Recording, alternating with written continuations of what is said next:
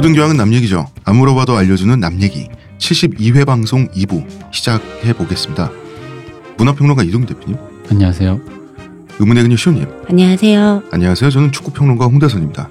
제 직함 중에 하나예요. 그렇지. 음, 음. 실제 뭐 축구평론을 했고, 자 무엇이 완전한 프랑스인가? 근데 완전한 국가란 건 없잖아. 음. 완전한 프랑스라는 말은 좀 이상해. 완전한 국가라는 것 자체가 뭔지가 정의가 사실 힘들죠. 그러면 온전한 프랑스인가? 음. 이렇게 질문을 해보면 자 핏줄의 정체성도 인정받을 만한 자유도 그것도 근대 국가의 조건이죠. 네. 음, 아, 내가 알제리에서 왔어. 내가 알제리인으로서의 정체성을 가지고 그걸 드러내는 게 잘못했어? 이렇게 말할 수 있는 나라도 프랑스가 맞죠. 음. 근데 한편으로는 국가 시스템이라고 하는 것은 어느 정도는 그 시스템에 동화돼 주지 않으면 그건 시민사회의 연대가 아니잖아. 그러니까 동화되지 않으면 그 뭐 프랑스가 아니라고 할 수도 있어요. 그러면 이게 좌우를 떠난 문제인지 안 떠난 문제인지도 애매해지기 시작하는 거예요. 자, 프랑스는 태생 자체가 좌파적인 국가예요. 지금의 프랑스는 프랑스 공화국이죠. 프랑스 공화국은 시민 혁명에 의해서 탄생한 국가라고. 그래서 여러분 만약에 인터넷으로 프랑스 혁명 치면 나오는 그 전형적인 그림이 있습니다. 네. 어, 민중을 이끌고 있는 그 깃발을 들고 있는 어, 아가씨가 하나 있어요.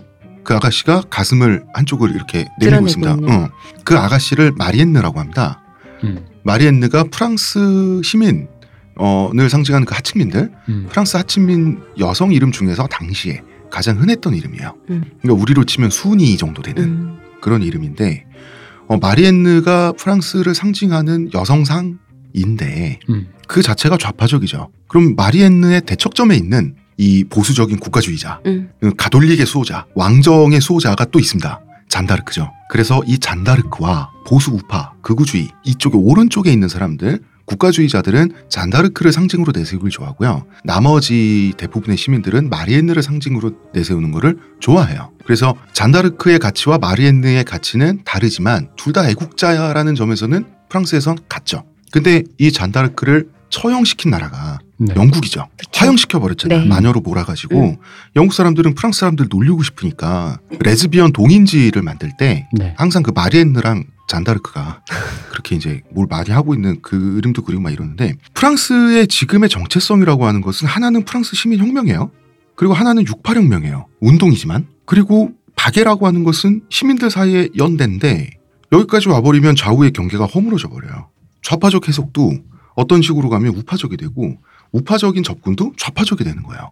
누구나 자기가 좌파거나 우포거나 중도거나 자기 정치적 성향을 어, 알고 있죠. 누구나. 혹은 나는 그냥 아예 정치에 관심 없어. 이렇게 말하는 사람들도 있고 그러니까 자기 스스로에 대한 판단이 있는데 유권자라면 프랑스 사람들은 지금 이 그 어제 말미에 말씀드렸던 알제리와 친선 경기 네. 샵 사건 이 사건에 대한 자기 판단이 우파적인지 좌파적인지 종잡을 수가 없는 거예요. 어떻게 판단해야 될지 모르겠는 거야. 그래서 2002년 대선에 가- 가게 되면 대통령 선거에 가게 되면 기권표가 30%가 나옵니다. 이게 기권표라는 거는 일단 가서 내가 아무것도 하지 않았다. 하지만 그것도 정치적인 어떤 행위를 하는 거잖아요. 그렇죠. 음. 투표장에 안 간 게 아니라 음. 가서 기권한 표가 30%가 나왔어요. 이거 어마어마하다. 그러니까 좌우의 경계가 사라져 버린 거야 지금. 그런 사람들도 우리 시민이다라고 생각하면 굉장히 진보적인 생각 같기도 하고 음. 그럼에도 불구하고 국가라는 시스템 안에서 그들이 어떤 어떤 우리 사회 그 시민 사회를 같이 형성한다. 음. 그렇기 때문에 시민 사회 룰을 같이 따라줘야 되지 않았을까라고 생각하면 이게 근데 이거 사실 막 지금 말해놓고 봐도 우파적이라고 생각하지만 그게 또 우파적이라고만 보기도 힘들어요. 시민 사회 룰을 따르자고 함께 연대를 따르자고 하는 게 어디가 우파적이야. 그치 그 시민 사회의 룰이라고 하는 것은 프랑스 음. 시민 혁명에서 났죠. 음. 시민 혁명이 우파 혁명입니까? 근데 웃긴 거는 또 그렇지만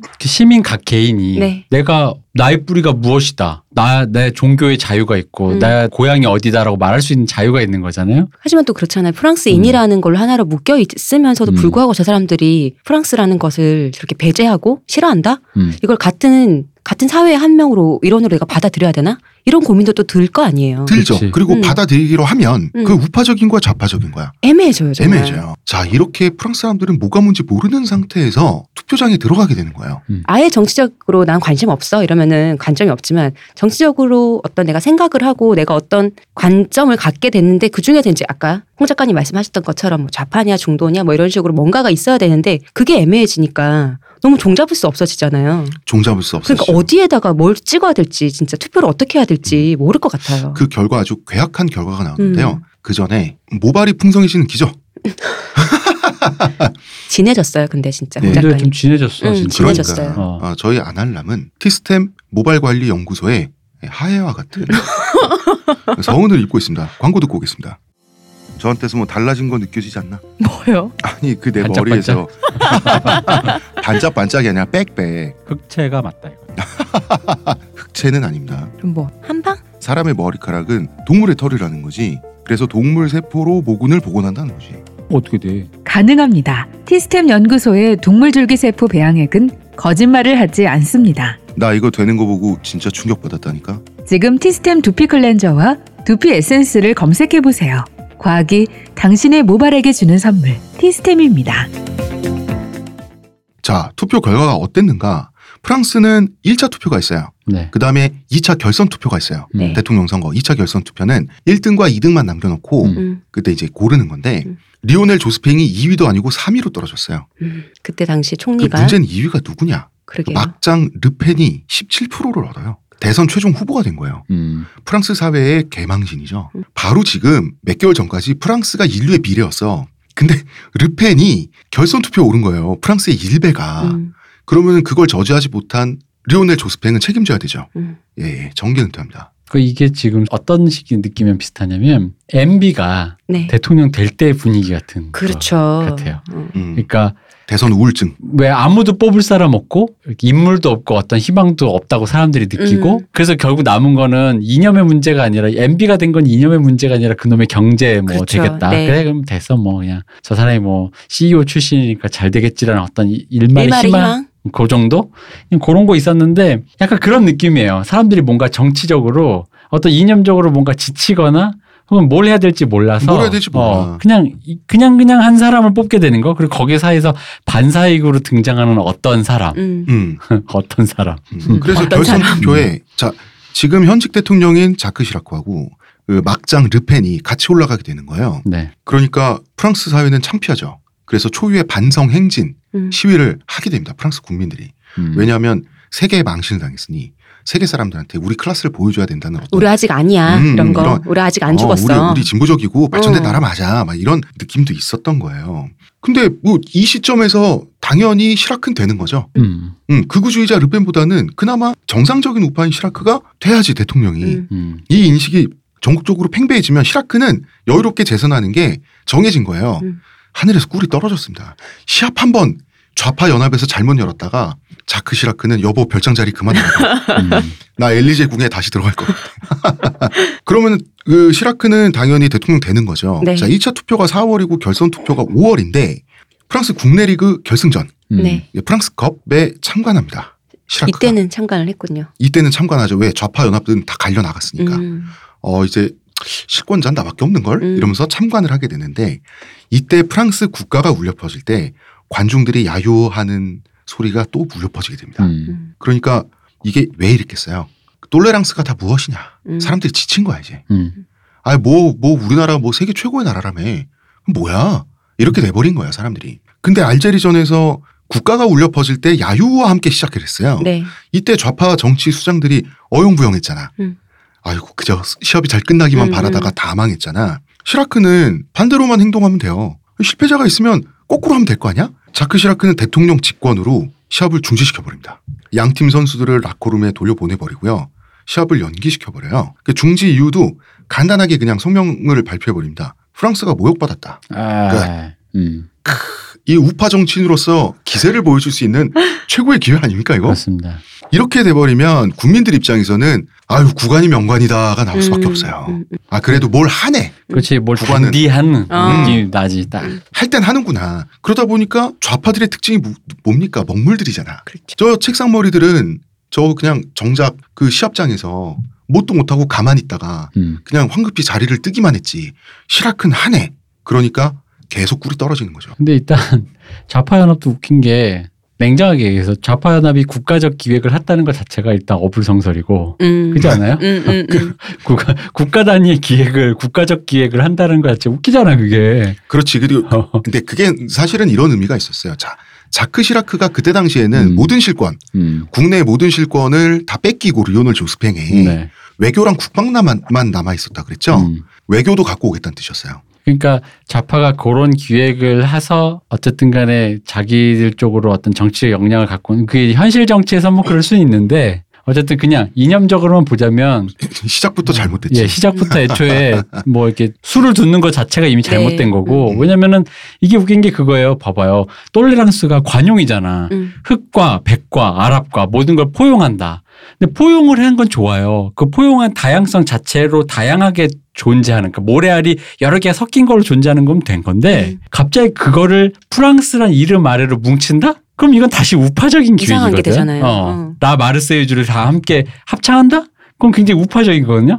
갑자기 똘레랑스가 굉장히 음. 저 멀리 다른 쪽으로 약간 이렇게 색깔이 달라지는 것 같은 음. 느낌인데 지금 이 사람들이 그걸 헷갈리면서 자 거기다 자기의 정치적인 야망에다 물을까지 대려고 하다 보니까 그럼. 이제 막 새는 거야 막 이게 아니 대통령 자리가 바로 눈앞에 있고 아 물론 총리 그러니까, 자리가 눈앞에 있는데. 그러니까 내가 했잖아 대표님. 현실 정치에선 그럴 수 있는데 이념적으로 생각하면 어, 인점적 이상해요. 생각하면 좌파이기 때문에 그랬다 뭐 우- 우리가 우파로서라고 하기에는 굉장히 글러먹은 행동들이죠.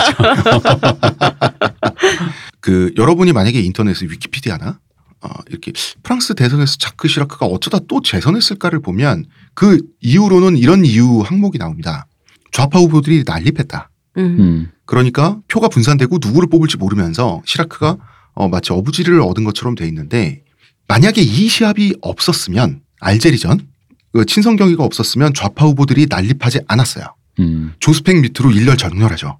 충성을 다하겠습니다. 사실 어떤 일이 또 생겼을진 모르지만 이렇게까지 크게 흔들리진 않았겠죠. 그렇게까지. 안 했겠죠. 음. 그러니까 리오넬 조스팽은 가만히만 있어도 대통령 되는 건데 음. 확실하게 되려고 하다가 정계 은퇴하고 망신당하고 나락으로. 떨어지셨네. 아 이게 전형적인 저는 별로 이렇게 지지하지 않는 말이지만 그럼에도 불구하고 좌파는 분열로 망한다에 그 너무 전형적인 예라서 그래서 어 자크 시라크 대통령 재선했어요. 네. 예. 이 난리를 거치고 재선을 하게 되면 그 자, 지금 루펜의 국민 전선부터 시작해서 벌써 난리가 몇 개입니까?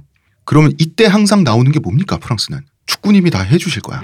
Les Bleus가 다 해주실 거야. 2002년은 어떤 해냐? 한일 월드컵이 열리는 해였습니다. Les Bleus가 반드시 선전을 해가지고 게다가 defending champion이요. 바로 4년 전에 네. 우승팀이에요. 음. 프랑스적인 가치를 다시 증명을 해야만 이 전 세계의 그 얼굴에 똥칠한 거를 다시 얼굴을 씻을 수가 있는 거야 프랑스가. 생각만 네. 해도 피곤하다. 음. 그래서 이제 프랑스 정치계와 언론은 이제 우리는 레블레만 믿는다. 그래서 프랑스 사회 재건의 책임을 그 사회 재건이라고 하는 게 뭐 사회 재건이라고 하면 뭐 도로 뭐 이런 거 건물 같은 거 생각하지만 여기서 재건은 그거죠. 사회 통합. 음 그렇죠. 통합 뭐라고 해야 되지? 이거? 통합의 가치의 음. 어떤 비전을 재건축. 대표님 대표님이 뭐, 보여줘야 된다. 어 공동체 신뢰성 회복 음. 막 이런 거죠. 근데 이게 사실은 폭력이에요. 이 말은 뒤집으면 말이죠. 너네 실패하면 죽는다는 얘기예요. 진짜 뒤치다거리 해주는 사람들도 아니고. 음. 그러니까 그래서 사람들이 뽕 맞고 프랑스 프랑스 우리는 하나다 이거 하면서 분위기가 좋게 좋게 그냥 어, 그 해가 위험, 넘어가면 위압도. 위험에 어. 넘어가면 좋다 이 얘기잖아요 지금. 바로 그 얘기였습니다. 음. 그렇기 때문에 세대 교체를 또 포기합니다. 있는 팀 원래 잘하던 사람들이 또 잘해서 같은 결과를 해줘야 될 거기 때문에 이게 점점 늙어가는 거야 이제 음. 이런 식으로 어, 이미 이제 수를 봤으니까 변수가 또 들어가면 어떻게 될지 모르니까. 어떻게 될지 모르니까 2002년 월드컵 대회 최고령 팀이 프랑스예요. 음. 음. 음. 근데 이게 축구도 스포츠인 이상 과학적으로 접근해야 되거든요. 네, 그렇죠. 이런 식으로 젊은 피 수혈을 막아버리면 노쇠화되는 거 당연하죠. 그리고 뭐가 문제냐면 다른 팀들이 멤버가 바뀌지 않는 프랑스를 몇 년 동안 너무 많이 봤어요. 음. 음. 너무 많이 파악이 된 상태였어요. 바로 이러한 상태에서 프랑스는 지옥을 향해서 걸어 들어가게 되는 거죠. 자, 이 모든 변수들이 만나서 프랑스가 망하게 되는데요. 한국에서. 한국에서 망합니다. 한국에서 네. 한국의 빌런을 만나죠. 한국이 이변의 땅 아니었습니까? 음. 그때. 대회 직전에 히딩크호, 네. 예, 우리나라 축구 국가대표팀과 우리나라에서 평가전을 치르죠. 네네. 이것이 마지막 실력 점검. 음, 양 음. 팀에게 있어서 그 대회 직전이었어요. 이런 평가전은 그러니까 defending champion이고 새롭게 이게 challenge champion이라서 그런 거예요? 한국하고 프랑스가 하게 되는 거는? 그러니까 아니죠. 전에 개최국 여기 이제 그러니까 우리는- 개최 국이고. 우리는 프랑스랑 하게 되면 무조건 이익이죠. 세계 최고 팀하고 음. 시합을 하게 되면 경험치 상승에 있어서 무조건 이익이고 우리나라의 기후나 그 구장 상태를 미리 경험할 수 있잖아요. 그러니까, 그러니까. defending champion으로서의 어떤 특권도 있었던 거지. 음. 월드컵 전에 이렇게 전 개최국과 지금 현 개최국이 함께 시합을 하는 것은 원래 이런 것인가? 그런 거 없어요. 그럴 건 없어요. 어. 둘다 양쪽이 그냥 뭐 그렇게 하는 양쪽의 된 의지가? 맞아서 이렇게 어. 하게 된 건데 그런데 말이죠. 전반전이 끝나고 라코룸에 돌아갔잖아. 네. 프랑스 대표팀 선수들이 말이 없었대요. 깊은 침묵에 빠진 거지. 우리가 늙어서 실력이 떨어진 거 아니면 쟤네가 잘하는 거야? 음. 가늠이 안 되는 거예요. 이때가 히딩크가 한국 대표팀 최고조로 올려놨을 때거든요. 근데 우리는 잘 의식하지 못하는 게 있는데 이 시합이 전 세계적으로 굉장히 충격적이었어요. 음. 우리가 3대 2로 지긴 졌어요. 네. 근데 거의 굉장히 팽팽했단 말이야. 이때 유럽의 축구 평론가들이 우리나라 전력을 물론 홈, 홈 어드밴티지 계산된 겁니다. 네. 다 4강급으로 왔어요. 어. 그리고 이 평론가들의 예측대로 4강이 됐죠? 네. 그러니까 이 평론가가 괜히 평론가가 아닌 거지. 그러게요. 예. 저 같은 아마추어 허당이 아니라 근데 이때 경기 저도 기억나는 게 우리가 졌어요. 네. 졌는데 마지막에 이제 어쨌든 프랑스가 골 넣었을 때 음. 이기, 이겼을 때 프랑스 되게 기뻐하는 거야. 음. 근데 그게 되게 인상적이었어요. 아니 뭐 우리랑 해서. 어, 우리랑 해서 뭐 이길 수도 있고 질 수도 있고 또 이게 또 되게 대단한 게- 월드컵 경기가 아니라 어. 친선 경기인데 되게 좋아하는 거야. 그래서 왜, 왜 저렇게 좋아하지? 음. 그래서 그때 괜히 국뽕이 우리가 좀 올라갔지. 우리가 그렇게 무서웠나 뭐 이런 거 있잖아.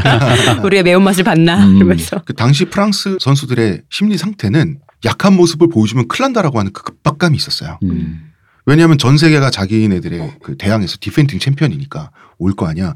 그 기쁨이 음. 그런 차원이거든요. 그러니까 이 말을 듣니까 이해가 돼요. 나 진짜 음. 그때 이해가 안 됐거든. 음. 왜 저렇게 좋아할까? 그래서 괜히 국뽕 한 사발 마셨지. 우리 느낌으로는 왠지 프로랑 그 고등학교 아마추어랑 이렇게 해주는 음. 느낌인데 프로가 애들을 이겼다고 저렇게 좋아하나 뭐 이런 느낌까지 드니까. 우리가 그때 히딩코의 실력을 몰랐으니까 음. 아이 그냥 뭐 특히 우리 같이 축구 뭐 전술 모르는 사람은 당연히 프랑스 세계 최고고 아이 뭐 우리야 뭐 그냥 뭐 그냥 음, 월드컵 음, 뭐 그냥 16강이나 가면 고마운 거고 하는데 굉장히 훌륭한 경기였습니다. 음. 음. 어, 국뽕을 맞아도 되는 경기였고요. 그래서 뭐 우승권이라는 얘기까지 나왔어요. 아뭐 하지만 이날의 MVP는 따로 있지 않습니까? 누군가요? 그분 김남일 선수. 그렇습니다. 자, 아 이 경기가 그 경기였어요. 그죠? 자, 아. 충격과 공포의 사건이 프랑스 쪽에 일어납니다. 바로 지단이 심각한 허벅지 근육 파열 부상을 입은 거였는데요. 자, 김남일이 데인마크에 특화된 진공 청소기지 네. 않습니까? 네. 이날도 진공 청소를 했는데 진공 청소 대상은 당연히 상대팀 에이스예요. 음. 이 평가전인데 청소를 너무 성실하게 한 거야, 김남일이. 그래서 지단에게 허벅지 부상을 입혔어요. 굉장히 심각한 부상이었어요. 음. 그러니까 지단은 월드컵에 뛸 수 있네 없네 막 이랬단 말이야. 음. 지단을 중심으로 수년째 이루어지던 팀에서 음. 지단이 다친 거예요. 음. 프랑스는 난리 났죠. 지단이 당시에 세계에서 가장 비싼 선수였습니다. 네. 기자들이 김남일한테 아니 그 지단이 치료비 달라 그러면 어쩔라 그러냐 이런 식으로 물어봤어요. 음. 김남일이 내 월급에서 까라 그러세요. 까도 안 될 것 같은데. 급이 다르잖아. 몸 팔아야 돼. 지단 없는 프랑스는 이빨 빠진 호랑이냐? 음. 그렇진 않습니다. 왜냐하면 다른 선수들은 뭐 아무것도 아닌가? 음. 어, 쟁쟁한, 그렇죠. 선수, 쟁쟁한 선수들이 다 있는데 하지만 송곳니가 빠진 호랑이 정도는 돼요.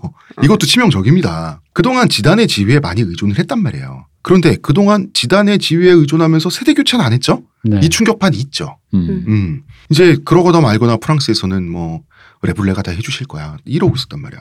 이거는 망상이었습니다. 자, 어느 정도로 망상이 심했냐? 프랑스가 어느 정도였냐면요. 우승을 하지 않으면 안 돼라는 강박이 시달렸어요. 프랑스 사회 전체가. 그래서 어, 추태를 부리는데 선수들이 이제 월드컵에 가서 뛸 유니폼을 네. 봤는데 유니폼에 별이 두 개가 찍혀 있는 거예요. 별이 우승을 상징하거든요. 프랑스는 1회 우승 국가인데 음. 2회 우승 국가만 별을 두 개 새기고 하는 건데 이미 미리 미리 별을 미리 새겨놓은 거예요. 음. 이, 미리 할 거 그냥 미리 박아놓자 이런 마음에 이거 당시에 선수들 굉장히 민망했다 그러더라고요. 나중에 똑 찍지 말고 그냥 어차피 할 거 찍어 놓자. 절약 정신인가? 어. 이런 정신 나간 짓은 어느 팀도 저질렀던 적이 없어요. 음. 그 선수들 되게 창피했어요. 이게 이게 무슨 다른 대표팀 선수들 보기에 이게 무슨 망신일까? 음, 음. 근데 협회에서 찍어버린 거야. 왜냐하면 자크 시라크 대통령이 하라 그러니까 그 이유가 뭔지 아세요? 선수들 심리적으로 압박하려 그랬어요. 음. 우승 안 하면 너네는 이미 별이 박혔으니 어, 안 된다라고 하는 음. 그런 심리적 압박을 주는 차원이 있었던 거죠. 그리고 드디어 대망의 네. 월드컵은 열리게 되는 거죠. 음. 조별 예선 첫 경기. 자, 월드컵 주경기장인 상암구장을 내줬어요. 네. 뭐 처음 예, 그렇죠. 이게 defending champion이 이제 처음 시합을 음. 하게 되니까 여기서 대참사가 일어납니다. 어, 상대 팀이 세네갈이었어요. 세네갈은 프랑스를 아주 싫어하는 나라예요. 음. 세네갈은 오랫동안 프랑스 식민지였습니다. 음. 그리고 세네갈에서 프랑스가 아주 집중적으로 했던 게 노예무역이었습니다. 음. 그러면은 지금 세네갈 선수들의 조상님들이 프랑스인들에 의해서 노예로 팔려다닌 거야 전 음. 세계에. 음. 근데 그 프랑스의 상징이 닭 아닙니까? 네. 예, 그 르꼬크잖아. 네. 음, 우리는 태극 마크, 프랑스는 르꼬크 마크. 세네갈 사람들은 닭 키워서 잡아먹잖아요. 닭을 프랑스 놈이라고 불러요. 음. 애칭이 그거군요. 예, 그래서 그 닭 한 마리를 먹는다. 그럼 오늘 프랑스 놈 먹었다라고 어. 얘기할 정도로 이게 원한이 심한 진짜 나라인데. 증오가 음, 그럴 수밖에 없지. 노예 무역 당해봐. 맞아. 기분이 좋을 리가 없잖아. 근데 경기 분위기부터 이상했어요. 왜 그 왜 무당들한테 받아온 주문 같은 거 선수들이 막 줄줄 외우고 있고 어. 경기 전에 경기 당시에 보면은 관중석 쪽에 뭐 세네갈 사람처럼 보이는데 무당 같은 사람이 이렇게 슬쩍 지나가거든요. 이 사람이 프랑스 팀에 저주를 거는 모습이 카메라에 잡혔는데 한국까지 와서. 어, 나중에 알고 보니까 진짜 무당이었어요. 음. 세네갈 프랑스의 슛이 벗어나라는 주문을 걸었다. 음. 과연 이 경기에서 프랑스는 세네갈의 골포스트를 두 번 맞춥니다. 골대를 음, 골대만 두 번 맞추고 골을 못 넣죠. 용한데 음. 그런데 어. 또이 당시에 골포스트를 맞추는 팀이 진다라고. 원래 그런 축구 속설 있잖아요. 처, 음. 처 음에 골포스트를 맞추면 진다. 어, 그러니까. 먼저 맞춘 팀이 어, 진다. 먼저 맞춘 그러니까. 팀이 진다. 음. 그런데 이때 프랑스 대표팀의 선수 파트릭 비에라 명선수죠. 세네갈 출신이에요. 음. 음. 여덟 살때 세네갈이 조국이에요. 네. 네. 여덟 살때 가족들하고 같이 이끌려가지고 프랑스로 이민 온 선수예요. 음. 배신자네. 배신자죠. 그러니까 굳이 따지자면 굳이 따지자면 프랑스 시민이자 음. 조국은 세네갈이죠. 굳이 따지면 네. 그러니까 세네갈 국민들은 비에라를 어, 저 민족 배신자라고 낙인 찍었어요. 세네갈계. 프랑스인이죠. 음. 음. 그래서 비에라는 이런 말을 했습니다. 나는 나의 혈통과 세네갈에서 왔다는 사실을 자랑스럽게 생각한다. 음. 우리 할아버지께서는 조추점 이후 오직 한 가지만 생각을 하신다. 그는 확실히 프랑스를 응원할 것이다. 그리고 그 경기는 나에게 특별한 경기가 될 것이다. 왜 이렇게까지 말을 해야 돼요? 이렇게까지 말을 하지 않으면 어. 프랑스 국민들한테 의심받을 수 있잖아요. 음. 너무 너무 난 이 느낌이 한 개인의 양심의 자유를 굉장히 침해하는 것처럼 느껴져요. 이 워딩 자체가. 이런 말을 해야만 한다는 것 자체가 어, 이 음. 마- 왜냐면 이 정도까지의 디테일은 굳이 안 해도 될 말이거든. 그잖아. 이미 축구가 이렇게 정치적이 수준이야. 어, 맞아. 어. 자아 비판 수준이야. 어떻게 해? 굉장히 나는 만약에 누군가가 예를 들어 이게 다른 얘기로 어떤 학생이 만약에 학교에서 뭐 이런 식으로 음. 얘기했다라고 하면 이거 거의 양심의 자유를 침해하는 수준으로 이거 누군가 어떤 압박이 있었다라고밖에 생각이 안 들 거거든요. 음, 음, 음. 이런 얘기를 왜 했을까? 압박이 세상에. 들었기 때문에. 어. 음. 당시 비에라가 어, 프로팀이 어디냐면 아스날. 어, EPL 잉글리시 프리미어 리그의 아스날의 주장이었어요. 음. 네. 근데 이 팀의 라이벌 팀이 두 팀 있죠. 하나 리버풀, 음. 하나가 맨체스터 유나이티드인데 맨유의 주장이 로이킨이었어요. 네. 로이킨도 성격이 안 좋은 걸로 유명했던 선수인데 그 적팀 주장이잖아요. 음. 아 이게 빅엿을 비에라가? 선사할 기회인데 네. 이 기회를 놓치 놓칠 이유가 없잖아. 그래서 굳이 기자들을 불러놓고 이런 말을 했습니다. 조국 세네갈을 배반한 채 프랑스 국가대표팀에서 뛴다는 게 나는 도무지 이해가 가지 않는다. 이거 굉장히 비겁한 멘트인데 네. 이게 멘탈 공격으로서 이게 또 의외로 빠져나갈 틈이 없어. 음. 그치. 음. 음. 그러니까 하- 할 필요가 없는 말이기 때문에 이게 이런 식으로 덜미가 잡히는 거죠. 안 할 수도 없는 말이었어요. 음. 이 사람 입장으로 보면. 로이키는 뭐 온 기회는 놓치지 않는다 그러고 음. 굳이 또 이렇게 이런 식으로 멘탈 공격을 한 거죠. 프랑스 어떻게 됐냐? 세네갈한테 1대 0으로 패배했습니다. 음. 이 경기를 세네갈 쇼크라고 합니다. 세네갈은 이때 완전 약팀이었거든요. 음, 음. 세네갈은 거의 이 날이 국경일이 됐어요. 그래서 이날에 전 국민이 프랑스를 상징하는 닭을 다 잡아먹었어요. 음. 어, 세네갈에 살던 닭의 반 정도가 사라졌다고 합니다. 왜 이토록 망했나? 자, 세네갈 쇼크만 가지고 얘기를 해보겠습니다. 자, 일단 김남일한테 당했죠. 네. 진공청소, 허벅지. 이게 뭐가 있냐면 2002년 월드컵은 몇 주 앞당겨서 개최가 됐어요. 이유가 뭘까요? 유럽에 없는 게 있어요. 우리나라에. 장마. 장마라는 게 있어요. 음. 이렇게 되면 유럽 선수들은 일정이 살인적이 되는 거야. 왜냐하면 UEFA 챔피언스 리그 끝나고 보름 후에 월드컵이 열린다니까? 음. 이게 골 때리는 거예요. 거기다가 한국과의 평가전에서 체력이 2차 소모됐어요. 음. 더군다나 우리나라의 더위가 유럽 더위랑 달라요. 우리 습하죠. 습도가 높잖아요. 이걸 찜통 더위. 음. 무 푹푹 찌는 더위인데 유럽 같은 경우는 온도는 비슷해도 습도는 낮고 이제 그늘에 있으면 시원해요. 쾌적한 여름인 반면에 어 근데 그때 이때 한일 월드컵 때그 나름 쾌적했는데. 음. 음. 우리 느낌에 좀 쾌적한 거지. 음, 이 찜통 더위는 유럽 선수들한테는 찜통 더위였어요. 빠져가지고. 음. 반면에 세네갈은 사하라 이남 아프리카예요. 네. 찜통 더위에 익숙하단 말이야. 음. 한국의 여름은 상당히 뛸만한 거예요. 세네갈 쇼크에 당하고 2차전 상대는 우루과이였습니다. 0대0 무승부. 음. 이 식물 경기죠. 이때 티에리 앙리가 어떻게든 골을 한번 넣어보려고 무리하다가 레드 카드를 받아요. 그러니까 다음 경기에 못 나와. 음. 음. 그러니까 지단도 없고 악리도 없고. 앙리도 없는데 이제 그 다음 그 3차전이 덴마크란 말이야. 그냥 이기는 것도 아니고 두 골 차로 이겨야 16강에 올라가요. 애초에 앙리가 레드 카드를 받을 만큼 무리한 이유는 실패하고 돌아가면 재물입니다. 음. 지금 분위기는 그래서 지단이 김남일에게 다친 허벅지를 이끌고 절뚝거리면서 출장을 하게 되는 거죠. 음. 그런데 뭐 의욕이 있다고 무슨 근육이 파열됐는데 그렇죠. 몸이 빨리 낫는 것도 음, 아니고. 그 파열된 근육이 뭐 붙습니까? 아이, 음. 정신력으로 붙죠. 엑스맨이야? 어, 붙어요, 그거. 오히려 더 악재였어요. 지단이 느려졌어요. 음. 느려진 지단이 경기를 조율하고 지휘하다 보니까 팀 전체가 느려지는 거예요. 음. 그래서 덴마크의 완패를 당해요. 음. 조꼴찌, 대회 무득점, 1무 2패, 대실패죠. 골대만 7번을 맞췄고요. 0득점. 그때 그 세네갈의 부당이 자기 세네갈 전에만 그게 효험이 있는 게 아니었나 봐요. 그렇지, 저주가 그렇게 어. 쉽게 안 풀리나 보네. 어. 음. 되게 아, 용한데? 그러니까 저주를 걸기만 하지 씻어주진 않는다. 어, 당연하지. 왜냐면 이때 프랑스 떨어졌지. 네. 예선전에서 16강 못 가고 아르헨티나 떨어졌지. 음. 그래가지고 막 그때 막 난리 났었잖아요. 이변의 땅이었어요, 어, 이변의 그때 땅이라고 한국이. 난리 났었다고. 그때 바티스투타가 울면서 경기장을 떠났었을 거야 아마. 울었죠. 네. 음. 바티스투타는 울면서 비통하게 경기장을 떠났고. 특히 대구 구장이 정말 이변의 땅이었던 걸로 음. 기억해요. 음. 어. 그때 당시 아르헨티나가 아마 IMF 산하에 우리처럼 약간 이게 경제가 망해서 나라에 희망이 없고 음. 그럴 때 이제 그런 어떤 희망을 좀 주고 싶었다라고 했는데 속절없이 그렇게 된 거예요. 음. 그래가지고 그리고 이제 바티스타가 되게 안타깝게 가는데 그게 굉장히 짠하더라고. 음. 그 유니폼 맞추는 비용, 어, 비행기 값 음. 이런 거를 바티스투타가 사비로 다 댔어요. 음. 음. 국민들에게 희망을 주고 싶다. 음. 음. 그래서 나중에 아 그 바티스투타 이 사람도 또 상남자잖아. 네, 이 사람 되게 맞아요. 멋있거든요. 음. 근데 뭐 어떻게 우리도 이제 IMF 끝내고 우리 축제라 어, 어, 우리 축제를 우리가 좀 즐겨야지. 그치. 우리는 또 딴 사람 잡느라고 지금 바쁘지. 그렇지. 홀란드, 미국, 포르투갈이었죠 우리가. 그렇, 네. 그렇습니다. 자 덴마크전 직후에 망했죠. 폭망하고 나서 지단이 동료들에게 이렇게 말했다고 합니다. 뒷문으로 슬그머니 나가자. 마음 아프다 좀. 음, 마음이 아픈가요? 음. 하지만 한국 스포츠 신문 기자들한테 걸렸습니다. 걸려가지고 사진 다 찍히고요. 왜냐하면 구조를 다 아니까 응. 우리 기자들은 프랑스 대표팀은 역적이 돼서 프랑스 현지에 귀국을 하죠. 네. 이때 자 드디어 이 꼰대 이즘은 어디에나 있나 봐. 프랑스 축구 팬들이 대표팀 뭐라 불렀겠습니까? 뭐라고 불렀어? 배가 불러서 저렇게 됐다. 아, 애들 좀 군계 헝그리 정신이 부족해서 음. 그 외제차나 몰고 다니고 어. 힙합이나 하고. 좀 걸어도 다니고 그래야 되는데 애들이 음. 말이에요. 고급차 타고 다니고 그래서 안 그러니까. 된다. 왜안 되는 거야? 그럼.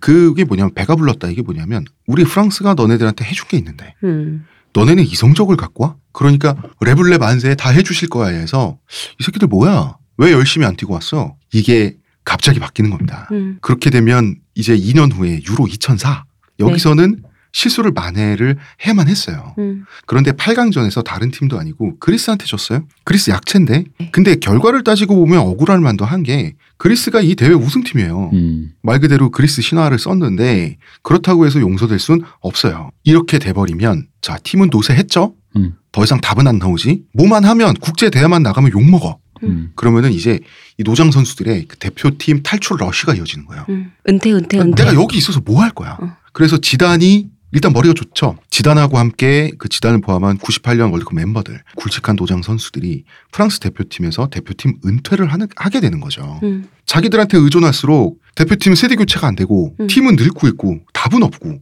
국제대회에서 실패할 수밖에 없잖아요. 그 실패하면 화살은 누가 맞아? 또 내가 욕은 내가 먹고. 그러니까 떠나는 게 제일 좋은 거예요. 음. 안 하는 게 창책이다 진짜. 아, 근데 나가야 돼 이제는. 음. 근데 이제는 빨리 나가야지. 이때 팀이 늙어가지고 리빌딩을 해야지. 일단 또 탈출이고 뭐고 간에 나가는 게 정석이지. 2002년에 이미 최고 그 어. 고령이었는데. 그러니까. 그리고 1년 후에 2005년이 되면 자, 그 파리 북동쪽 외곽 빈민층 거주지에서 사고가 났는데 아, 아르장테우라고 하는 지역인데요. 15살 소년과 17살짜리 소년이 죽어요. 왜 죽냐? 얘네가 외국계 소년이에요. 음. 네. 이슬람계.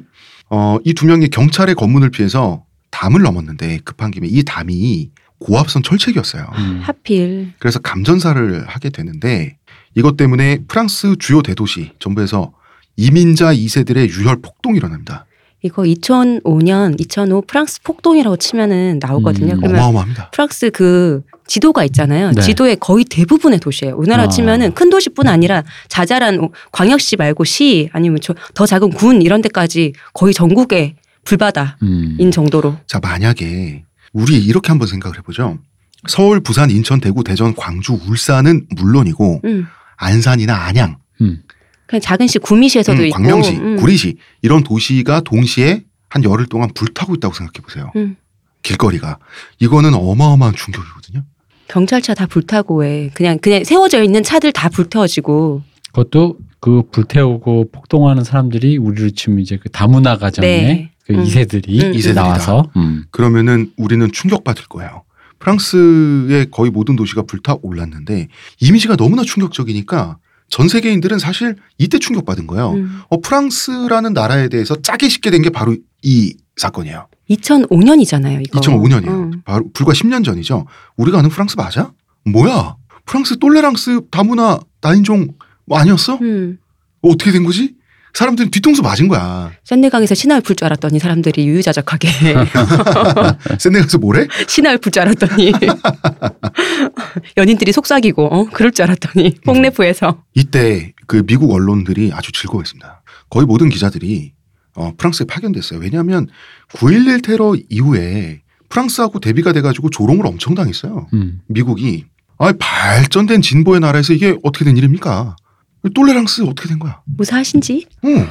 아 이거 어떻게 된 거야? 일단 카메라로 찍어야겠어.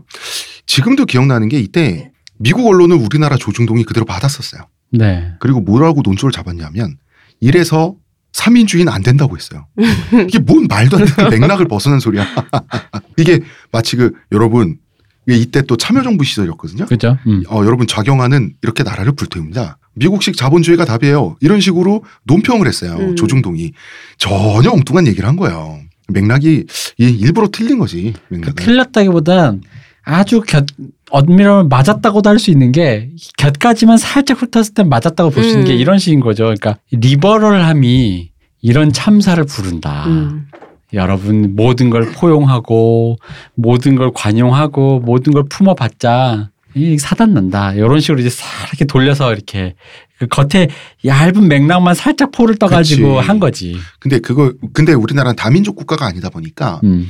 어, 이 목소리를 묵살할 건 묵살해야 돼. 이런 목소리가 이제 노조, 음. 하층민들, 어, 경제적인 약자들 이런 쪽으로 논조를 잡았다고. 네. 그뭐 우리나라랑 프랑스랑은 전혀 사정이 다른데 음. 그러게 그렇습니다. 조중동이라지. 근데 이게 조중동이라고 하기가 뭐한 게 조선일보에서 했던 거는 그니까 방금 말한 얇게 포를 뜬 듯이 음. 그러니까 굉장히 세련되게 옳다 그르다를 떠나서 그 잘 잡았어요. 음. 중앙일보와 동아 일보와 조금 사실 수준이 좀 비쌌기 때문에 난 사실 조중동이라고 하면은 조선일보가 조금 안 됐어. 중앙일보에서 싫어한다 그랬잖아요. 중조동이라고 부르라고 한다고. 자, 청취자 여러분 착각하시면 안 되는 게 옳고 그름을 떠나서 음. 테크니컬한 차원만 말씀하시는 음. 거죠. 네. 네. 테크니컬하게 봤을 때 조선일보는 나름 포를 잘 떠서 자기의 어떤 그 아젠다 선정이 괜찮은 편인데 그게 괜찮다가 여기서 말하는 건 테크니컬한 얘기예요. 음. 좋다, 그- 옳다, 그러다 이런 얘기가 아니라. 중앙동화는 사실 이때 당시에 요거를 묘사했던 것들 보면 조금 저열했죠. 음, 네. 되게 저열해. 또 와- 약간 원색적이잖아요, 음, 사람들이. 음, 음. 어. 음. 프랑스 정치인들 아직도 미국 언론 아주 배알이 틀려 있습니다. 특히 폭스뉴스. 여러분 폭스뉴스 하면 폭스 텔레비전이라고 하면 미국에서 미국의 조중동입니다. 음. 미국의 가장 그 우파적인 언론인데 아이러니한 건 폭스 TV에서 방영되는 애니메이션이 바로 심슨 가족이죠. 심슨. 네. 네. 폭스 뉴스는 24시간 동안 쉬지 않고 화려한 그래픽 이미지까지 동원해서 마치 그 프랑스 분명히 죄다 불타고 완전 망했다는 식으로 엄청나게 자극적인 그 불타오르는 막 이런 그래픽, 뭐 실제 사진, 동영상 음. 보도를 전 세계에 빵빵 때립니다. 이때 우리가 접하고 충격을 받았던 그런 영상이 다 폭스뉴스 영상이에요. 음. 그리고 폭스뉴스는 이- 솔직히 말하면 이때만 기다렸어요. 프랑스 엄청 싫어했거든. 폭스뉴스가. 그래서 아직도 프랑스 정치인들이 폭스뉴스다. 그러면 싫어하고 있습니다. 음. 음, 프랑스 망신 줬다 이거지. 신나가지고 외국에. 여기서 우리가 알 수 있는 것은 프랑스가 축구를 통해서 메이크업을 하는데 성공했지만 네. 그 화장의 두께는 얇았다는 거예요 생각보다. 그러니까 아까도 말씀드렸지만 어떤 그런 문화적인 기획이라는 게 어떤 사회적인 여러 가지 맥락 속에서 나오는 꽃이 아니라 음, 그냥 꽃만 음, 꽃만 음. 만들어가지고 그냥 뿌려놨던 거기 때문에 그 밑에 있는 것들은 하나도 아무것도 해결이 안 된 상태였기 때문에 결국 올 것이 왔다죠. 그럼 이제 아래에서부터 피어나는 꽃이 아니라 꽃꽂이가 되는 거지. 그렇죠. 음. 네. 음. 자 그리고 저희가 광고를 듣고 오게 되면요 만만치 않은 남자가 등장합니다. 음. 어, 레몽 도메네크라고 하는 아재인데 어, 일단 광고를 듣고 올까요? 자 저희 방송은 평산네이처 하루니아의 어, 사랑을 받고 있나요? 아가페 아가페를 받고 있어요. 하루의 건강을 위해 자 아로니아 농축액을 물에 섞어 마시는 것도 귀찮다고 그런 당신을 위한 평산네이처의 새로운 야심작 하루니아 하루에 한 포 알약으로 섭취하는 아로니아 농축액입니다. 이제 건강과 함께 간편함도 챙기세요. 국내 최대 함량, 최다 판매를 자랑하는 평산네이처가 만들었습니다. 전 편한 게 제일 좋아요 하루니아 자 등장했습니다. 레이몽 도메네크. 이 사람 되게 재밌더라고요. 음, 이상한 사람들하고. 아니 아니 프랑스 로맨티스트. 그래, 프랑스 어. 남자 전형이다, 진짜. 그지? 어, 자 이 사람의 임무는 세대 교체죠. 네. 레이몽 도메네크 자 슈퍼스타 노장들이 떠났어. 그러면은 전문 용어로 이걸 rebuilding이라고 하죠. 네. rebuilding의 임무는 굉장히 막중합니다. 음. 어, 이 막중한 임무를 굉장히 의식을 어, 많이 한 사람이야. 전력을 리빌딩하는 게 원래 스포츠에서 음. 하는 건데, 그이 사람은 전력뿐만이 아니다. 지금 프랑스 팀의 문제는 정신 문화도 함양해야 된다. 이런 음. 생각을 하게 됩니다. 그러니까 진정한 프랑스적인 가치를 함양해야 되는데, 저 프랑스 하면 문화. 우리는 문화 강국이잖아. 음. 어, 우리는 굉장히 잘난 민족이란 말이야. 그러니까 문화적인 어, 아주 그 품위 있는 시민들로 선수들을 만들겠다. 대표팀 선수들을. 그래서 뭘 했냐. 사실 대표님 그 스포츠 훈련이라는 게 굉장히 네. 빡셉니다. 그쵸? 그리고 휴식과 훈련과 이게 굉장히 정밀하게 돌아가야지 음. 그 신체가 유지가 되는 건데 네. 음, 우리의 도메네크 선수들한테 연기 수업을 시켰어요. 전 이거 이해할 수 있어요. 헐리우드 액션 얼마나 정교하게 잘하게 만들어 주나. 필요하지 낙법을 않나요? 가르쳐야지. 어, 유도를 유도를 어, 낙법을 가르쳐야지. 표정, 그럼. 어, 그, 어? 정말 아픈 것 같은 표정. 어. 진실로 믿을 수 있는. 필요하지 않나요, 연기 수업? 그리고 프랑스 국가 대표팀이라고 하는 레블레가 얼마나 영광스러운 역사를 지닌 집단인지 음, 이 역사 수업을 진행을 했어요. 음. 어, 뭐 이것까지는 이해할 수 있다고 쳐도 합창단을 꾸립니다. 그러니까 나- 선수들로. 그러니까 여기까지 가면 나도 이게 여기서 아까 우리 좌파 우파 헷갈린다 그랬잖아요. 네. 이것도 마찬가지인 거예요. 아니 아니면 아니 왜냐면 겉으로만 듣기에는 말이 되잖아요. 당신들은 명예직이고 음. 국가대표고 음. 그럼 우리 국가대표 영광스러운 수업이 역사 역사 들을 수 있지 들을 수 있고 그래서 그런 걸 위해서 교양을 함양하기 위해서 국가대표가 뭐 어떤 문화 사절단으로서의 뭐 그런 합창단 해볼 수도 있을 거라 생각해 옛날 남자의 자격 거기서 왜 네. 합창단 음. 하듯이. 근데 다른 쪽으로 생각해 보면 엘리트 레벨에서의 초프로페셔널 레벨에서의 스포츠 선수가 왜 이걸 하지? 하고 앉아 있지라는 느낌 있잖아. 국가를 잘 불러야죠. 그러니까 이게 내가 보니까 두 개가 헷갈리면서 왔다 갔다 하면서 아, 머리 한 편에서는 이래요. 그걸 굳이 왜 해? 와. 이게 전형적인 좋은 게? 좋은 거야. 어. 좋은 건 다 하겠다는 거지. 어. 근데 프랑스는 문화 강국이니까 그 프랑스 문화 강국이라는 것도 사실 프랑스인들의 자뻑이 많이 들어간 거지만 아니 근데 이런 생각이 드는 거예요. 아니 축구 선수가 축구 열심히 해야지 그런 걸왜 해라고 하는 말 한편에 그런 이렇게 말했다가 이게 남한테 혹시나 음. 다시 뭐 이렇게 반박을 받을 게 지금 축구 선수 운동 선수 무시하냐 운동 선수 무식하다고 지금 그런 음. 편견에 가득 찬 말 아니냐. 이런 말, 그러니까 내가 그래서 머릿속에 헷갈리는 거야. 이런 말을 들으면, 그래, 그럴 수도 있을 것 같기도 하지만. 근데 아니지? 또- 근데 또 운동선수 음. 운동, 아니, 그 막. 아니, 이- 학생도 아니고 프로를 데려다 놓고. 어. 그게 좀 웃겨요, 그래서. 자 연기 수업을 한 이유는 정치인들 앞에서 잘 행동하라는 뜻이죠. 헐리우드 카메라 액션. 앞에서. 음. 합창단, 나 이해할 수 있어. 국가 잘 불러야 될 거 아니야. 음. 뭐 그런 고음 파트 누가 맡고, 저음 파트 누가 맡고, 이렇게. 어디 가서 이제 유력 인사들을 만족시키는 그런 역할도 있죠. 정치인들이 와서 선수들이 합창하는 거 듣고 갔으니까. 생각만 웃겨요. 음. 해외 원정을 가게 되잖아요. 그럼 그 나라의 역사를 가르쳐주는 보고서를 선수들한테 전달했어요. 나 이것도 이해할 수 있어요. 이렇게 몸싸움 하잖아요. 음. 그때 그랬잖아요. 몸싸움 하는 거는 몸으로만 치- 하는 게 아니고 막 이렇게 말로도 막 한다면서요. 음. 역사를 알아야지 욕을 하지. 그렇지. 어, 어, 지금 시호님은 몹시 실용적으로. 네, 접근을 하고 있습니다. 자, 뭐 뜻 자체는 좋을 수 있는데 네. 이 미묘한 지점은 바로 이런 겁니다. 도메네크가 이런 말을 했어요. 부족한 문화 소양 및 무지와 싸우고자 했다. 음. 이 말은 뒤집어 말하면 현재 대표팀의 이민 2세들은 음. 프랑스 사회가 만족할 만한 문화 소양과 지성이 원래는 없는 상태였다는 뜻이기도 하는 거예요. 음. 이거 굉장히 위험한 말이에요. 그러니까 이거 내가 아까 말한 음, 음. 운동선수 무식하다 지금 얘기하는 거야라는 말처럼 들린단 말이야. 그런 소지가 있단 말이야 음. 이게. 그런 소지가 있어요. 음. 그리고 자기는 가르쳐 준 사람이야. 그렇지. 어. 자기는 아 자기는 아주 문화적인 그리고 도메네크는 또 백인이야. 음. 이 말이 굉장히 문화적으로 권위적입니다. 그러면은 이제 어쨌든 축구 대표팀이라고 하는 것은 축구 경기를 해서 이기기 위해서 존재하잖아요. 그럼 이 와중에 경기는 잘했냐? 못했어요. 아주 못했습니다. 졸전의 연속이었고 뭐 이게 골 결정력이 없어요. 음. 그냥 무승부의 연속입니다. 그러다 보니 이러한 대표팀의 모습을 보고 있던 한 남자가 있었습니다. 많은 남자들이. 봤을 것 같은데. 지단은 안 되겠다. 2006년 월드컵에서 내가 한 번 더 하는 수 없이. 어, 두 번째 우승시키고 내가 그 다음에 물러나겠다. 이래가지고 2005년에 복귀를 선언합니다. 2006년이 독일 월드컵이죠. 독일 월드컵. 네. 음, 특히나 독일이지 않습니까? 그렇네요. 또 어, 개최국이 독일이네 또. 네. 그 지단이 온다 그러니까 지단의 보좌관들, 음. 뭐 튀랑이라든지 이런 음, 선수들도 음, 음. 함께 뛰었던 함께 선수들. 가자. 이러고 이 전설들이 다시 복귀를 선언하게 되는 거죠. 음. 지단이 인물은 인물인가 봐. 음. 아이 뭐 지단 굉장한 스타였으니까. 음. 그런 것도 있고 사람 이제 선수들 사이에 인망이 좀 있었던 것 같아요. 음. 카리스마도 있고. 그러니까 사실 굉장히 소심하고 과묵한 성격이라고는 하지만 시합에서의 카리스마랑은 또 다른 거거든요. 일상생활에서의 어떤 그런 거에. 그게 그의 탈모를 보면 그 고뇌가 느껴지죠. 그렇습니다. 음. 그의 탈모를 보면 그의 말을 잘 들어야겠다는 생각이 듭니다. 그럼요. 그렇습니까? 현자 네. 같지 않습니까? 음. 어, 제가 대표님 추천해서 보안관이라는 영화를 봤는데 네. 그 영화가 전 재밌게 봤습니다만 네. 이 남성의 탈모를 가지고 끝까지 못 봤어. 어, 그러니까 내가 얘기했잖아. 어, 끝까지 놀리더군요. 음. 내가 자빠진 지점이 어딘지 알겠지? 나 아직 못 봤어. 음. 빨리 보고 같이 웃어야 되는데. 네. 축구계에서는 신이 돌아왔다. 음. 아 근데 너무 너무 너무 늙은 거 아니에요? 예? 이때 당시. 지단이 72년생이었나? 그쵸? 늙었죠. 음. 늙었는데 이제 뭐냐 하면 이런 거죠.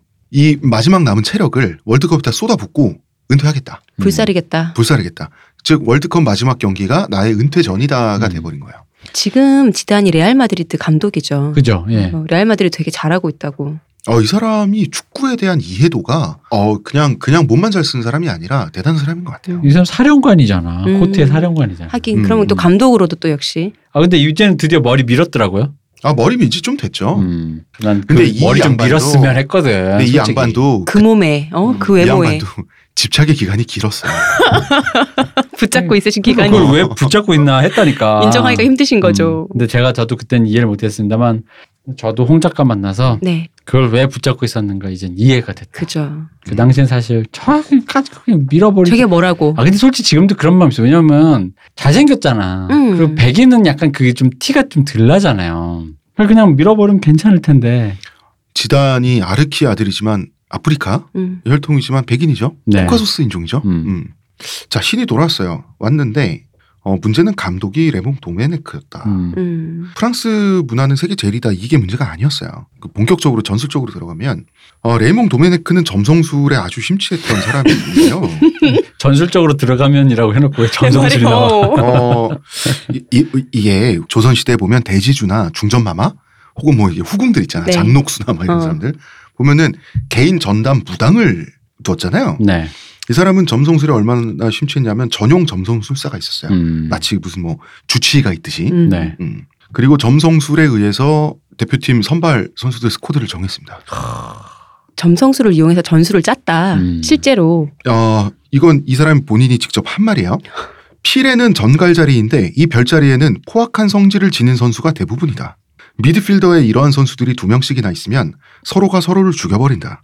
사자 자리인 실베스트르가 수비수에 들어가면 스스로를 돋보이고 싶어해서 팀 전체가 대가를 치러야 한다. 어 이거 홍명보가 사상의학 하는 소리 같은 그런 느낌이군요. 자 대표님 이거 어떻게 해석을 해야 되죠? 아니 뭐 그런 얘기죠. 이런 점성술에 의해서 배제돼 있는 음. A형인 선수는 얼마나 마음이 그렇게 꽁해서 음. 그렇겠어요. 뭐 얘기예요. 스트라이커가 울고 있습니다. 뭐 이런 거지. 음. A형인 저는 참을 수가 없네요. 뭐 음. 이런 지금 이래야 될 것 같아. 태음인 미드필더가 지금 근데 이- 이 사람은 그 전갈 자리는 무조건 음. 전갈 자리끼리는 무조건 싸운다. 음. 투쟁한다는 그 관념이 있어요. 근데 이 사람이 올림픽을 이용 감독을 했을 때 이 팀에 정갈자리 선수가 일곱 명이었어. 음, 이걸 두 명으로 감축했어요. 음, 실력 순이 아니라 별자리로. 정갈 자리가 우리 팀에서 싸우는 게 아니고 그 팀이랑 애들이랑 이렇게 붙어서 잘할 수도 있잖아요. 아 근데 이상해. 이제 그 뭐야 포악한 성질을 지녔으니까 이제 저쪽 팀이랑도 싸우고. 음. 근데 이 사람 신념이 그래서 방금 말한 거 있죠. 네. 정갈자리 선수가 있긴 있어야 돼. 음. 어. 그런데 우리 팀에 많으면 지들끼리도 싸워. 이게 이 사람의 사고 방식이었습니다. 양기가 너무 강해요. 음. 어, 이거는 4차원도 아니고 어떤 이 차원을 벗어나 있는데 어떤 차원에 혼자 살아요, 그냥 지금. 근데 이때 다시 이때 당시에 다시 대표팀에 복귀한 선수가 지단튀랑 바켈렐레 네. 네. 노장 3인방인데 다행스럽게 음. 어, 전부 정갈 자리가 아니었습니다. 그래서 이 선수들은 함께 뛸 수가 있었어요. 그래서 기자들은 황당하죠. 프랑스 기자들 황당하니까 소문이 사실이냐. 음. 음. 예. 이런 말을 합니다. 나의 팀은 23명이다. 뭔 또 당연한 소리를. 그들의 별자리는 당연히 선발에 영향을 미친다. 점성술에 의해서 선발에서 탈락한 선수들이 있죠. 네. 음. 공개적으로 대들었습니다. 감독한테. 그럴만 납득이 하죠. 됩니까, 이게? 음. 그리고 뭐 대표팀 은퇴 선언하고 안 해. 나안 참을 해, 수. 없습니다. 이렇게 뭐 되는. 거잖아. 이거 당연한 거야. 그리고 점성술에 의해서 퇴출되지, 그러니까 퇴출은 됐는데 점성술에 의해서 퇴출된 건 아닌 선수도 있었어요. 음. 이 사람이 루도빅 지울리라는 선수인데 명선수였어요. 대표팀에서 빠질 수가 없는 선수인데 이분 되게 특이하게 키가 되게 작았더라고요. 음. 작으더라고요. 64? 음. 프랑스의 에스텔라 데니스라는 아나운서가 있었습니다. 아주 유명한 미녀 음. 아나운서였어요. 작업을 걸었습니다. 이 아나운서한테. 근데 하필 도메네크의 여자친구였어요. 어. 감독님의 여자였던 거야. 알고 그런 거예요? 일부러? 아, 모르고 그랬지. 어. 이, 이 커플이 연상 연하 25살 어린 여성이에요. 그러니까 당연히 연인이라고 생각, 상상조차 할 수가 없고 음. 알지도 못했다고 모르고 그랬던 거예요. 아니 로맨스의 나라에 살면서 왜 그런 상상을 안 했대? 음. 잘못했네. 로맨스의 나라에서도 25세는 드물었나 보죠. 그런가 봐요. 음. 그래도 용서는 없었습니다. 감히 내 여자를 건드려? 지울리는 대표팀에서 퇴출되고요. 지울리의 대표팀 경력이 이렇게 끝납니다. 아, 이것도 좀 이게 점성술만 못지않게 어. 굉장히 사사로운 이유잖아요. 아주 사사롭죠. 네. 뚝심 있는 분이네요. 음. 음. 그러면은 황당하잖아. 음. 왜냐하면 조기 축구를 해도 우리가 점성술에 의해서 혹은 사상의학에 의해서 스쿼드를 짠다는 게 이게 상상이 됩니까? 조기 축구에서 이런 이유로 자기 뭐 여자친구 뭐 이런 식으로 해서 배제를 한다 해도 사람들한테 욕 먹을 일인데. 아니 근데 재밌다. 조기 축구했는데 한의사로 구축된 조기 축구 팀이면 가능하지 않겠어요? 아, 바로바로 침나지고 삐면은. 어. 어. 목양인 어, 뭐뭐 이런 식으로. 어, 태음인 소음인 이래 가지고. 어, 어. 자리 배치도 그렇게. 어, 어. 음. 그러니까 그렇게 하면 진다고. 아니 이거 어떻게 알아? 모른다니까 그거.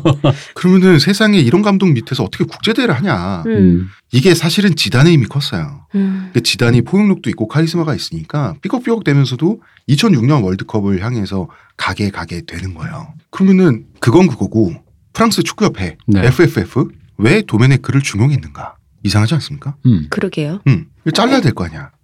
일단은 이런 게 있었어요. 정치인들의 입맛에 맞는 시합을 기획할 줄 알았어요. 이 사람이 정치력이 있었던 거지. 자, 2005년에 서인도 제도와의 경기를 기획해서 추진을 하게 돼요. 음. 도메네크가. 서인도 제도는 프랑스령이에요. 당연히 섬 출신 프랑스 국가대표 선수들도 있죠. 음. 그러면은 서인도 제도 섬 출신 혈통이 프랑스 국가대표 선수들이 대표팀 동료와 함께 서인도 제도를 방문해서 친선 시합을 하면 이것도 통합의 일환이죠. 보기 좋아요. 보기 좋게 계획된 시합이고 굉장히 정치적인데 이런 기획력. 음. 이 사람이 그러니까 기획부장이야. 음. 음. 그러면은 프랑스 축협은 이쁘죠. 도장쾅 앞으로도 열심히 해 이러면서 이런 식으로 정치권의 신임을 얻는 건데 그럼 뭐 2005년에 가서 뭐 합니까? 거기 보면 또 이제 흑인 인권 운동가가 있어요. 다들 악수 한 번씩 해야죠.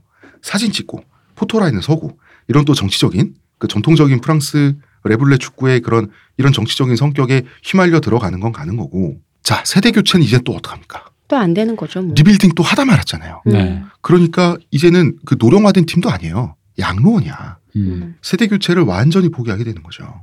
그리고 두 번째가 있습니다. 레이몽 도메네크는 프랑스 축구 협회에서 차기 국가대표팀 감독을 염두에 두고 키운 우리 사람이에요. 네. 음, 처음부터 처음부터 내 새끼인 거지. 아 이거 홍명보 감독 님이랑 굉장히 어, 떠오르죠. 네. 예, 내 새끼인 거야. 그래서 밖에서 레몽 도메니크 이상하다. 웬 점성술이냐? 점성술 못하게 해라. 음. 놔두는 거예요. 내 새끼는 내가 지켜야지. 음. 이런 프랑스 축협의 집단주의적인 논리가 있었고 그다음에 엘리트 프랑스라는 나라 자체에 엘리트주의가 영향을 끼쳤던 거죠.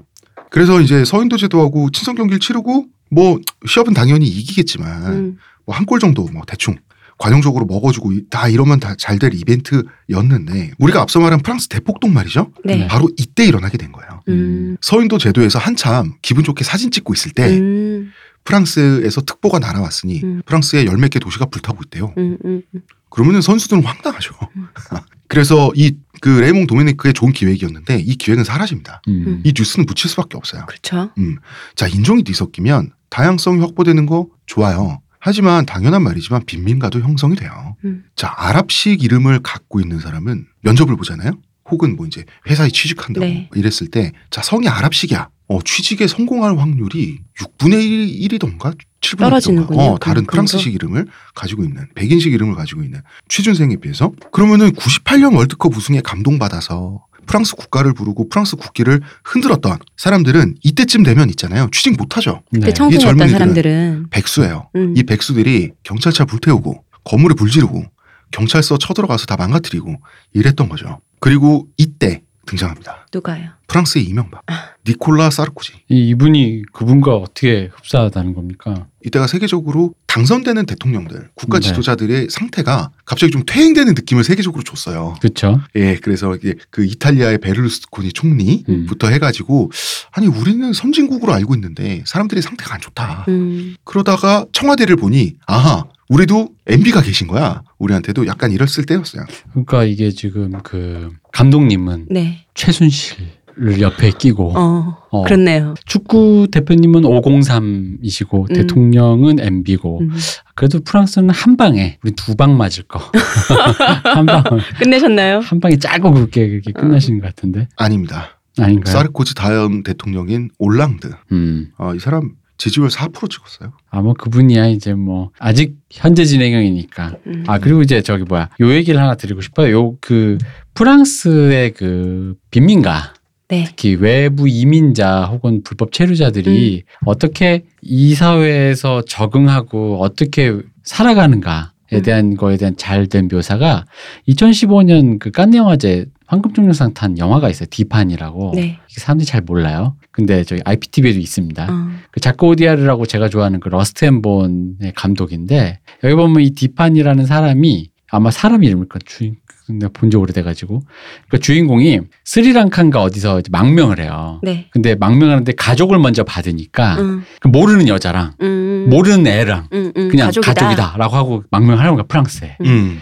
프랑스에 가는데 이제 어쨌든 살 곳을 이제 정해주고 뭐 시 외곽에 하는데 거기가 완전 진짜 그 갱스터들이 있는 그런 동네인 거예요. 근데 네. 조용히 조심히 다 살라고 해서 애도 학교도 보내고 자기도 거기 뭐 건물 관리인으로 살고 하는데도 불구하고 어쩔 수 없이 진짜 손에 피를 묻힐 수밖에 없는 상황이 발생하는 거예요. 음. 근데 이 감독님이 워낙 영화를 파워풀하게 찍는 사람이라 영화가 되게 재밌거든요. 의외로 영화가 약간 저희들 기준으로 백인 미남 미녀가 나오지 않는 영화인데 음. 엄청 파워풀하고 엄청 재밌어요. 그리고 이 지금 여기에 나오는 어떤 그 프랑스 외곽의 이민자들의 그 어떤 그 삶, 음, 그 주거 형태라든가 뭐 그들의 문화라든가 그거를 굉장히 집요하게 추적해낸 거거든요. 그래서 한번 보시면 그 좀 더 짐작이 가능할 거다라는 음. 생각이 듭니다. 그리고 거기서 장르적으로 액션 영화로 빠지면 제8구역이라는 영화가 있습니다. 네. 음. 제8구역이라는 영화를 보면 그게 이제 그 태국 영화죠. 옹박. 음. 옹박의 영향을 받아서 제8구역이 탄생한 영화인데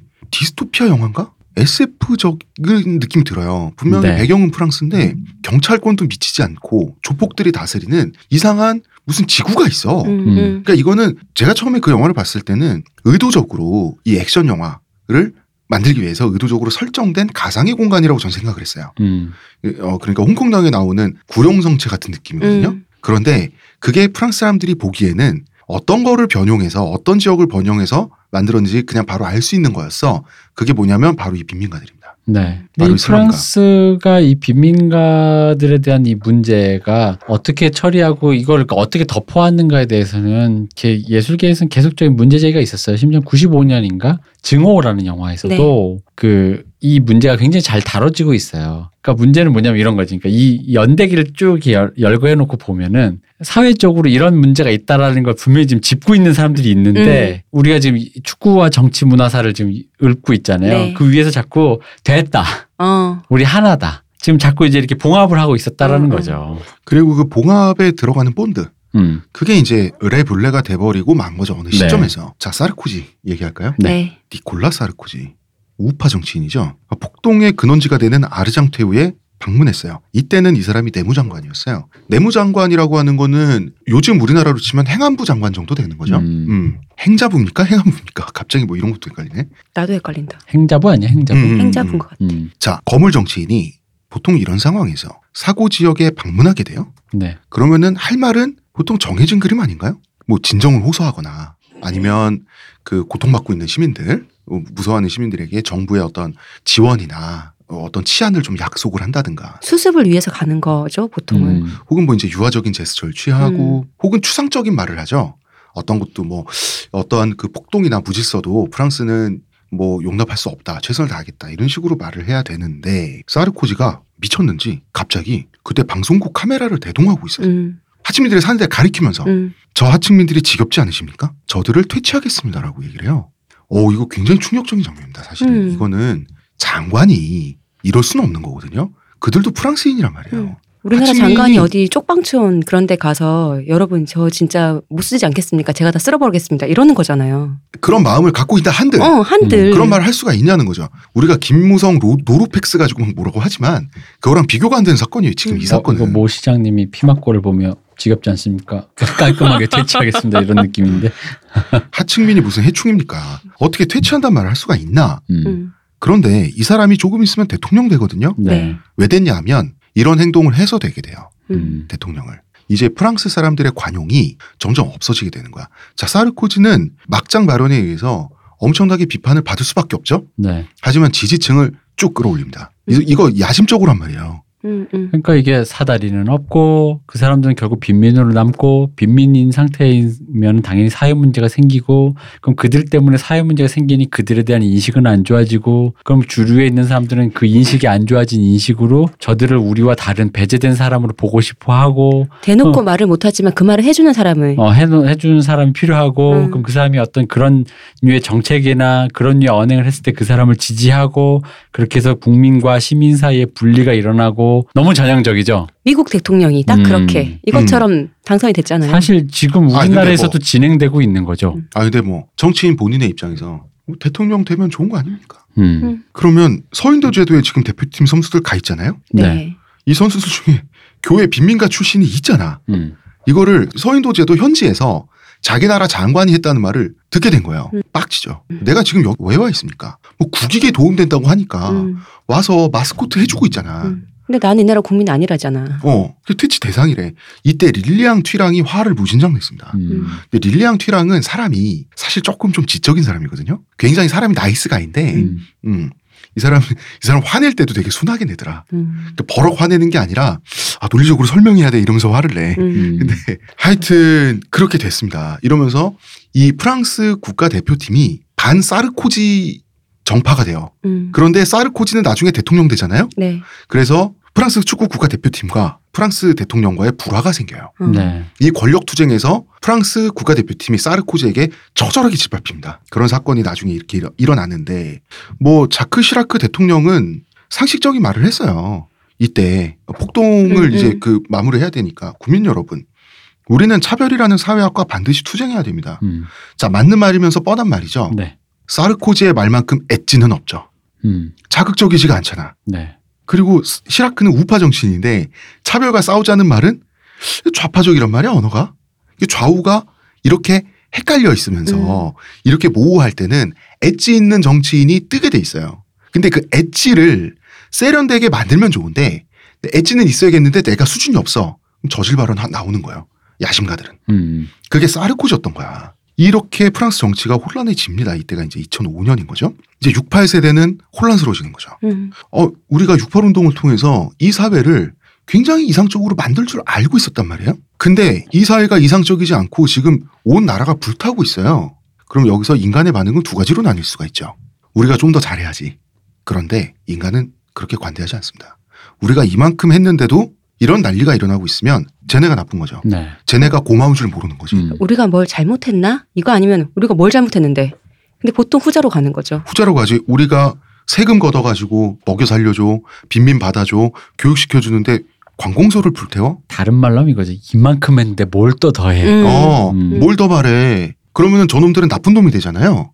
그러니까 자기네들의 진보적 가치, 68 운동이라고 하는 진보적 가치를 스스로 두둔하기 위해서 사람들이 우경화되는 거예요. 그러니까 음. 우리가 지난 시간에 그 홍 작가님 글에 달려 있었던 네. 걸 읽어드렸잖아요. 네. 그러니까 프랑스의 그 제도가 얼마나 훌륭한지. 그러니까 바로 그 제도를 보고 있자 보면 이제 드는 생각인 거죠. 음. 이렇게까지 했는데 음, 음. 사실 그 제도는 되게 훌륭한데 네. 근데 어디서 잘못된 걸까? 제도가 이렇게까지 훌륭해도 사람들은 왜 나아지지 않을까? 왜 만족하지 않나. 음. 음. 그러니까 만족하지 않는 게 아니거든 사실은 음. 음. 나아지지가 않아서 만족이 음. 못안 되는 거지. 음, 그거를 한마디로 표현하면 쟤네는 노답이야. 왜 이렇게 노답일까? 아, 이슬람이란 종교에 문제가 있나 봐. 근데 문제가 없냐고 하면 있긴 있어. 이슬람의 문제도 있어요. 유럽 사회와 충돌을 일으키고 있는 건 사실이에요, 현지에서. 네. 이런 상황에서 이 프랑스 사회는 어떡하지, 어떡하지? 어? 그러고 보니까 우리한테는 축구 국가대표팀이 또 있는 거야. 음. 그러면 이제는 4년 전의 영광이 아니라 벌써 8년 전의 영광입니다. 8년 전의 영광을 재현하면 일단 해결될 거야라고 또다시 레블레를 바라보게 되는 거예요. 또 좋은 게 좋다로 간다. 좋은 게 좋다고 가는 거예요. 그러니까 이제 뭐 굳이 축구를 떠나서라도 어쨌든 그런 이벤트 대형 음. 하나가 되는 이벤트 국가주의적인 이벤트 음, 음. 그래서 그걸로 어떤 분위기 쇄신을 하자라는 음. 거 이거 전형적이잖아요. 네. 이거 뭐 사실 이- 여기는 이제 축구팀으로 흘러갔지만 그게 뭐 토건이 될 수도 있고 네. 뭐가 됐든 음. 국가적 이벤트가 돼가지고 전형적인 그림이죠. 근데 이제 음. 마침 월드컵이 다가온 거고. 자, 저희가 아까 브라질의 펠레 영웅화 작업하고 프랑스의 레블레 네. 프로파간다 비교했잖아요. 네, 네. 네, 자, 레블레가 세련됐다고 했죠. 네. 사실이죠. 근데 이제는 브라질처럼 돼요. 왜냐하면 이 프랑스 아이가 막, 막 퇴양하다 보니까 이제는 지단만 믿는다가 지단 영웅화 작업으로 가게 되는 거예요. 음, 이제 드디어 지단 솔방울 나오나요?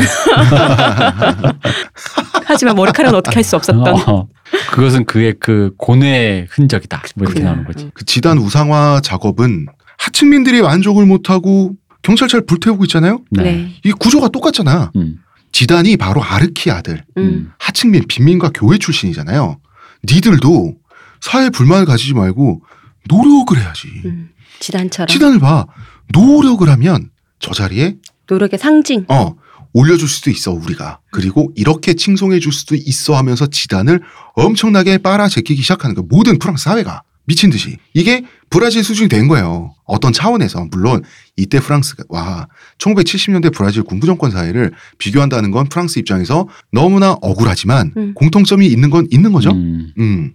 그래서 여기서 좀 더 가잖아? 네. 그러면은 사실 김일성, 김정일, 김정은 우상화가 되게 멀어 보이지만 우리 생각보단 가깝다. 가깝지. 왜냐면 우리도 지금 뭐 어떤 정치인이든 뭐 어떤 셀럽이든 간에 뭐 어려서 가난해서 뭐 음. 열심히 공부해서 뭐 그런 서사 뭐 흔하잖아요. 네. 그래서 뭐 너희들도 뭐 하면 이렇게 될 거고 음. 뭐 하면 어떻게 될 거고. 저 정도에 있는 사람도 이렇게 청렴하고 어쩌고. 음. 그래서 자 하면 되는 거 보여줬지. 너네들도 긍정적으로 어른들 말 잘 듣고 해야지. 음. 너네 왜 자꾸 뭐가 많아. 없다 그래? 저기 있잖아. 어. 음. 아니 뭐 비정규직 그뭐 우린 다 비정규직 아니었나 이런 식이라는 거죠.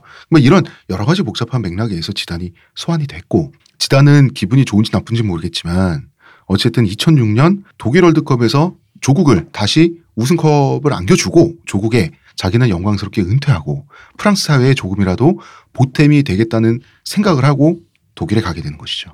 근데 음. 지단이 난 선수 난 선수인 게 사실 생각해봐 우리가 우리 월드컵 얼마 나 어려운지 알잖아요. 네. 근데 선수 한두 명 왔다고 목표는 우승이다 이런 식으로 하여튼 진짜 구체적으로 생각한다는 것 자체가 얼마나 선수가 대단하길래 하긴 어 그렇네요.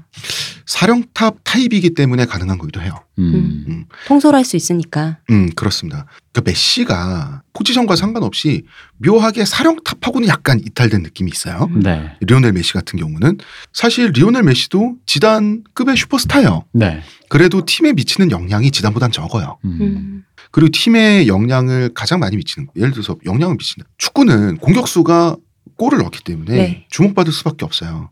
그런데 팀에 영향을 미치는 것은 그 수비수와 공격수를 비교해 보잖아요. 수비수가 절대적입니다. 음. 그러니까 그런 게 있는 것이죠. 음, 음. 이렇게 2006년 독일 월드컵에 가게 되고요. 2부는 여기까지 하겠습니다. 네. 음. 월드컵은 내일 가는 걸로.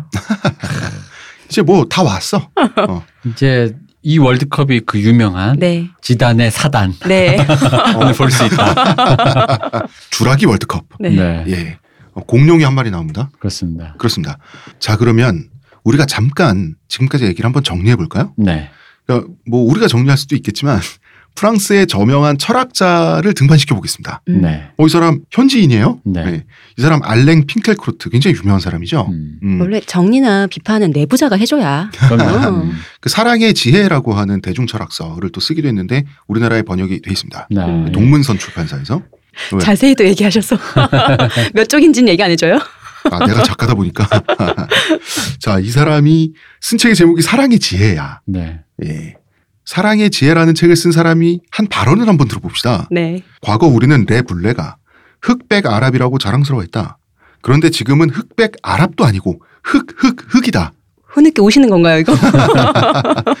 그래서 전 유럽의 웃음거리가 되고 있다. 음. 자, 이게 말만 들으면 굉장히 막장 극우 발언 같지 않아요? 음. 그렇죠. 이게 흑흑흑을 마치 뭐 깜둥이밖에 없다. 뭐 이런 아니, 거전 같잖아요. 유럽이 어. 음. 프랑스를 조롱하고 있어. 깜둥이밖에 음. 없어가지고. 프랑스에서는 누아르가 그 뭐지? 그럼 비속어니까 누아르밖에 음. 없어. 뭐 이 얘기 같잖아요. 어. 음. 블락, 블락, 블락밖에 어. 없다. 그런데 그리고 이것 때문에 이 사람이 비판도 많이 받고 네. 음. 이 사람이 평소에 그 우파적인 정치적인 성향이 우파적인 철학자인 걸또 그렇게 얘기를 들어요. 음. 음. 그렇지만 이 발언은 단순한 막장은 아닙니다. 음. 자, 축구 국가대표 선발은 단지 실력순의 결과일 뿐이죠. 그렇죠. 실력순대로 뽑았더니 음.